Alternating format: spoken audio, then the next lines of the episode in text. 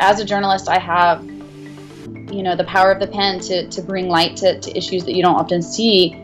And I think um, it's really interesting to watch with social media. There's so much artifice and there's so much pretending that your life is one way. And I and I would love to um, to devote more time to being transparent about the full picture of life.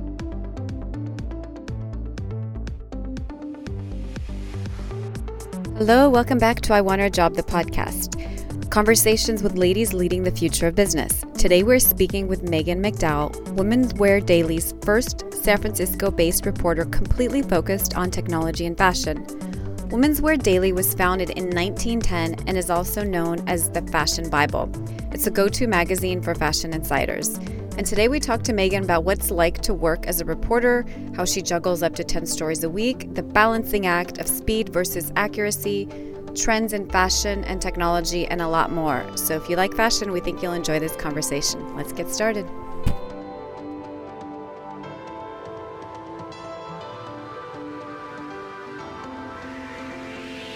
Hello, Maghan. Welcome to the show. We're so excited that you've joined us. You're our first uh, technology and fashion reporter. Thank you. Excited to talk to you. And we're excited. So tell us all about your current job as technology reporter for Women's Wear Daily. So I report on everything that is about the future of the fashion industry. So, future of commerce, retail, clothing, beauty, media. Very much a business focus on um, the future of the fashion industry and what's important to the people who work in it. Got it. And so, for people completely new to this industry, can you tell us about Women's Wear Daily, also known as the Fashion Bible, and how it's a leader in fashion reporting?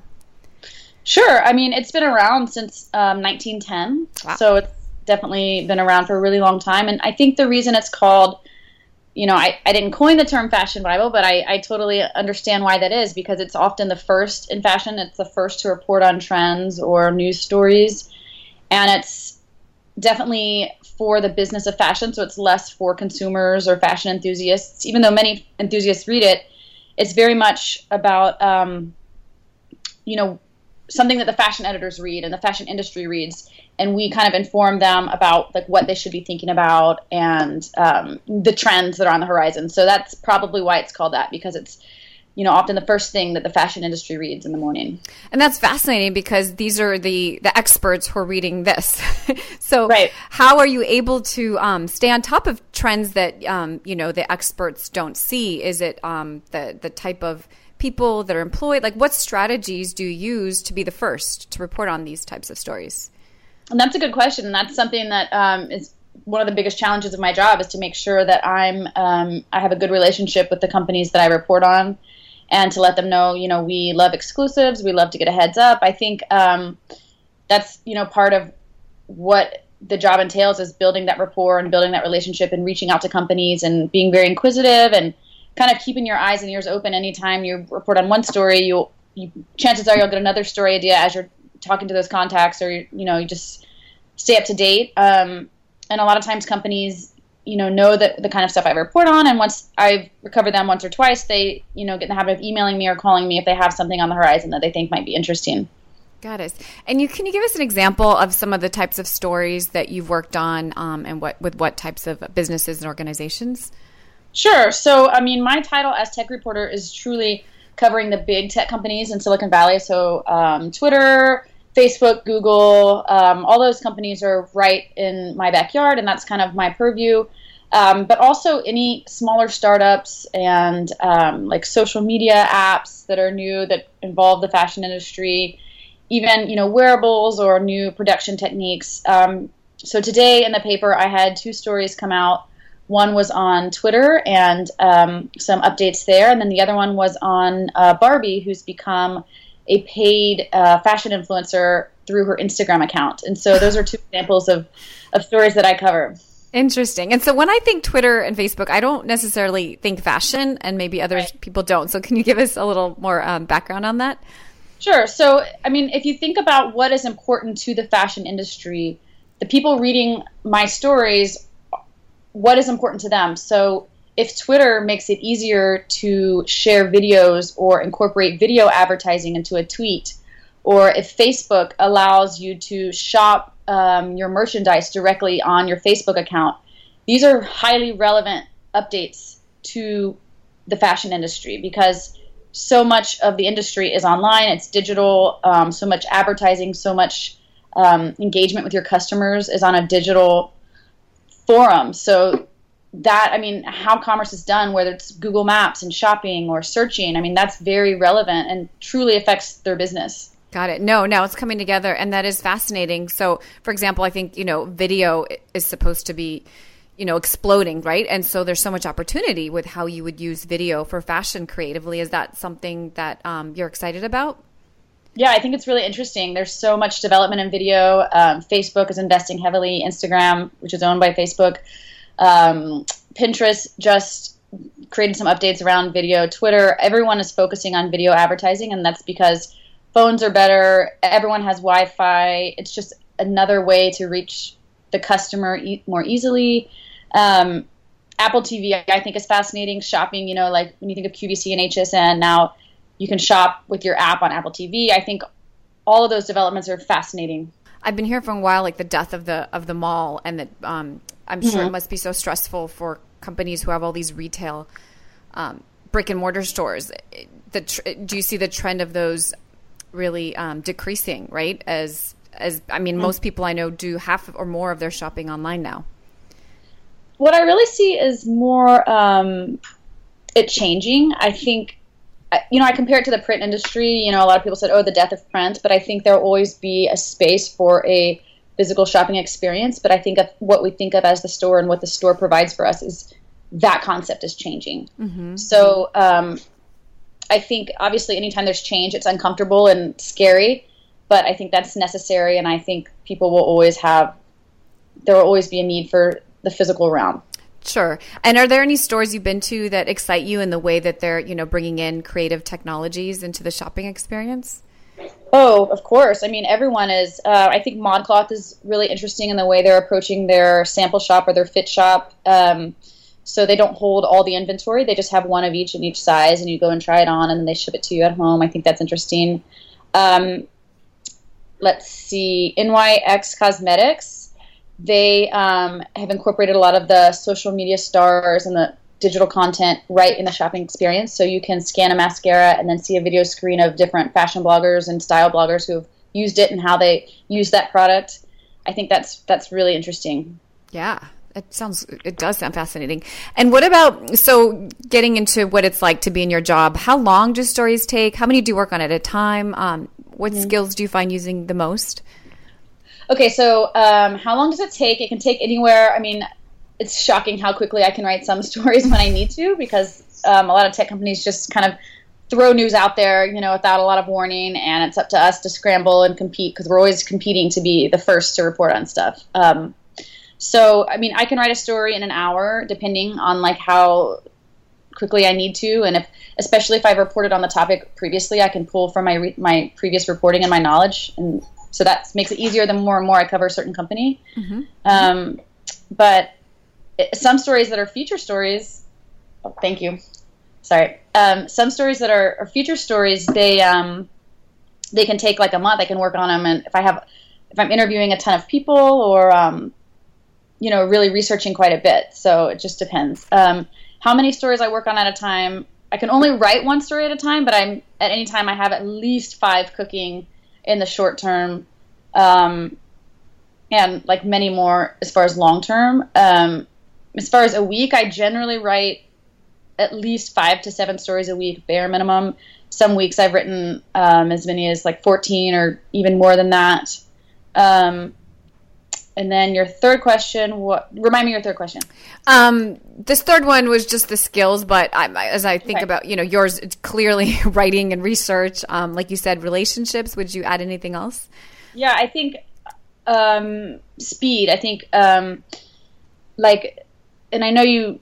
Uh, wrote, I wrote down some ideas for this, but um, sorry. I I think like speed, like reporting quickly and being accurate, but knowing instead of being perfect, just kind of knowing like what's good enough. And because we always are competing to get out the news as quickly as possible. And I think balancing between accuracy and being in depth and fully reporting the story, but also being really quick to the story, I think is something to navigate, and I'm always trying to do better at that. Got it. Makes sense. And tell us the story of your career journey before you arrived at Women's Wear Daily.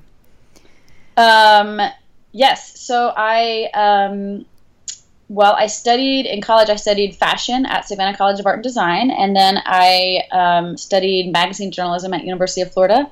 So um, that kind of like preps me nicely to kind of go into the, that category. And then um, I had a number of internships at fashion magazines.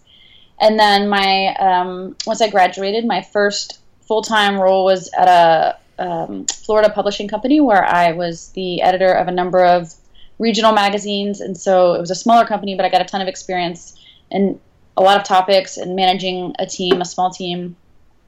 And then I moved out to San Francisco and worked at the San Francisco Chronicle as a reporter for the Sunday Style section. Hmm. And then I now um, am Women's Wear Daily's first San Francisco based reporter, and first time they've had someone who's completely devoted to technology. So that's been really fun. Wow. And you knew your path, it seems, from, you know, when you were a young age. Can you tell us about, you know, when you decided um, that this is what you wanted to do? Um, yeah, it's, I never actually decided that I wanted to be a reporter. It just kind of, um, my skills and my interests kind of aligned in that way. But um, I've always, I grew up without TV in the house, and so I always used magazines as my entertainment and my escape. And I read a lot, and so I've always loved reading and loved learning new things. And I've always loved aesthetics and fashion and just pretty things. So um, I just kind of naturally was drawn to it. Mm-hmm. Um, and I, I, realized that I, even though I studied fashion, I um, I realized I didn't want to be a fashion designer. I'd rather be um, someone who reported on it because I love learning new things. I love um, talking to people, and and so that this allows me to to not only report on fashion but to learn about all different things. Absolutely, and um, for people for women who w- want to advance in similar types of journalism careers, do you have uh, tactical advice or strategies that have worked for you? Um, well, I, I, like reading. I always recommend for people to read as much as possible because I learned so much by reading other articles and magazines and writers who I admire.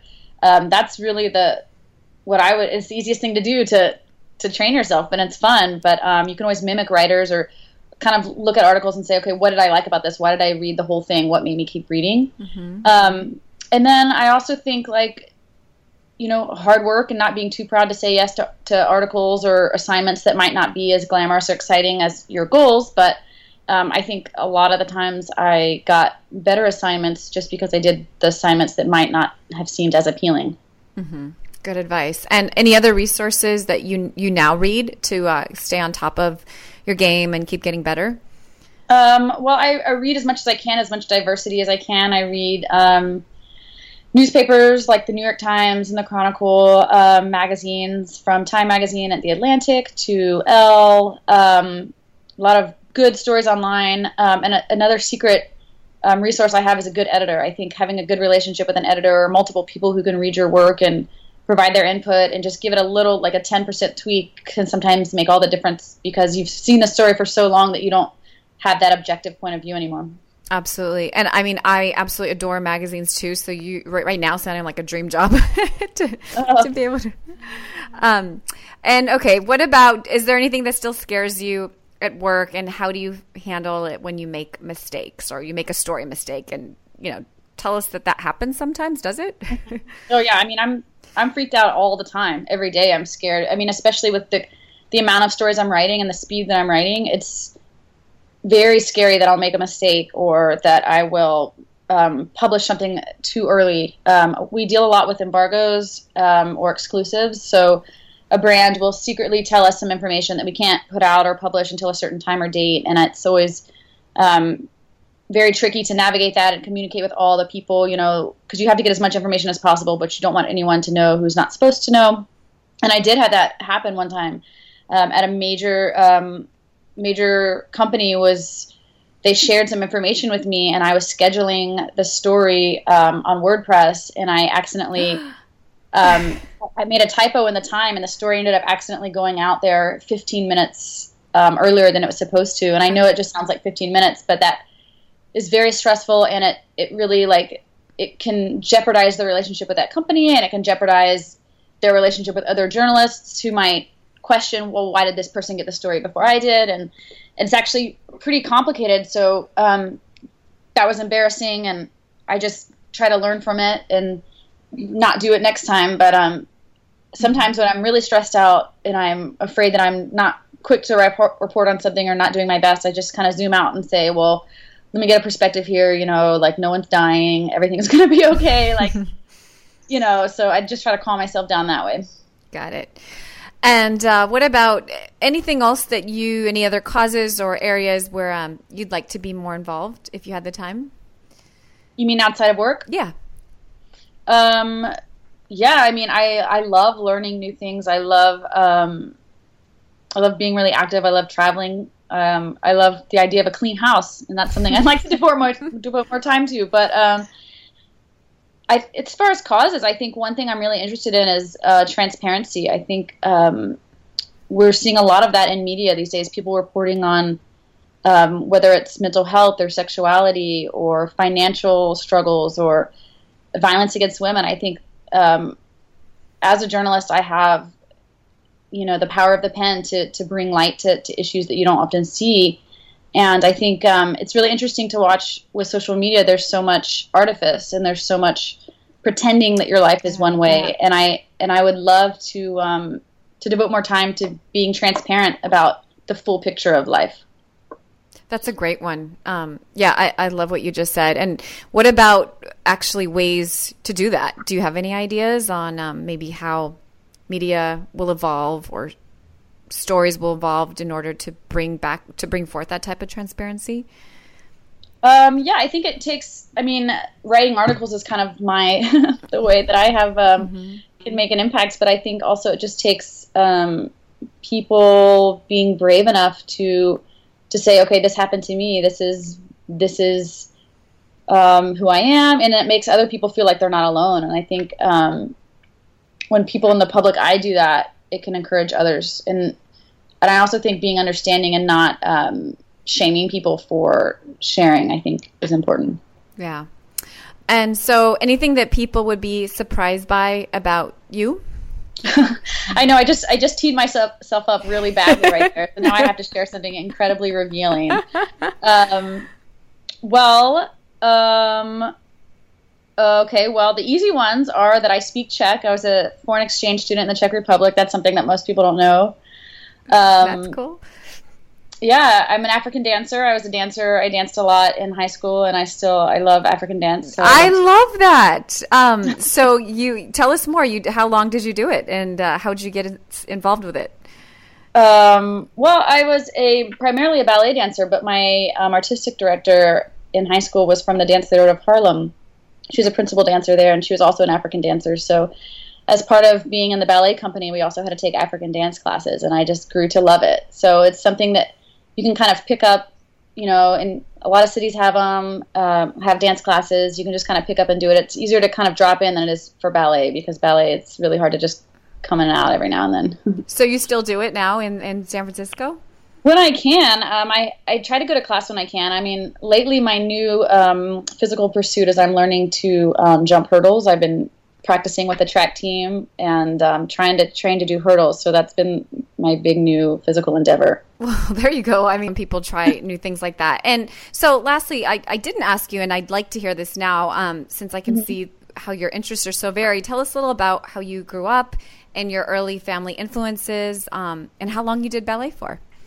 Oh, um, okay. So I um, well, I grew up in the South. We moved around a lot um, because my stepdad was a professor, so I moved a lot, and I think that really influenced me um, to see there's so many different kinds of people. There's so many different perspectives. It, it made me um, pretty independent, I think, but also like I just got a really diversity of experience. Um, and so then I saw like we traveled a lot in the summers, and so I got to see how people in different countries dressed, and I think that kind of showed me the the impact of how you look and your style really does um, affect the way you're perceived and the way you're treated in the world and how you look. I mean, it's anthropologically, it was interesting to see how different, like just to be in the airport and guess where people were from by the way they were dressed. And I think that really informed my respect for um, style and clothes and as something not just frivolous, you know?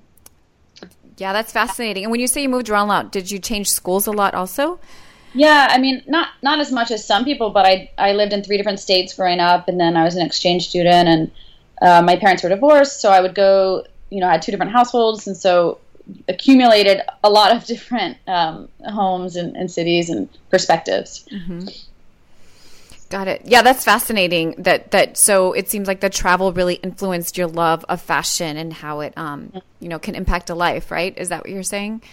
Yeah, and I think it's it goes beyond just like fashion as far as trends and runways. I think it's like how you style yourself, how you present yourself to the world as like your personal billboard.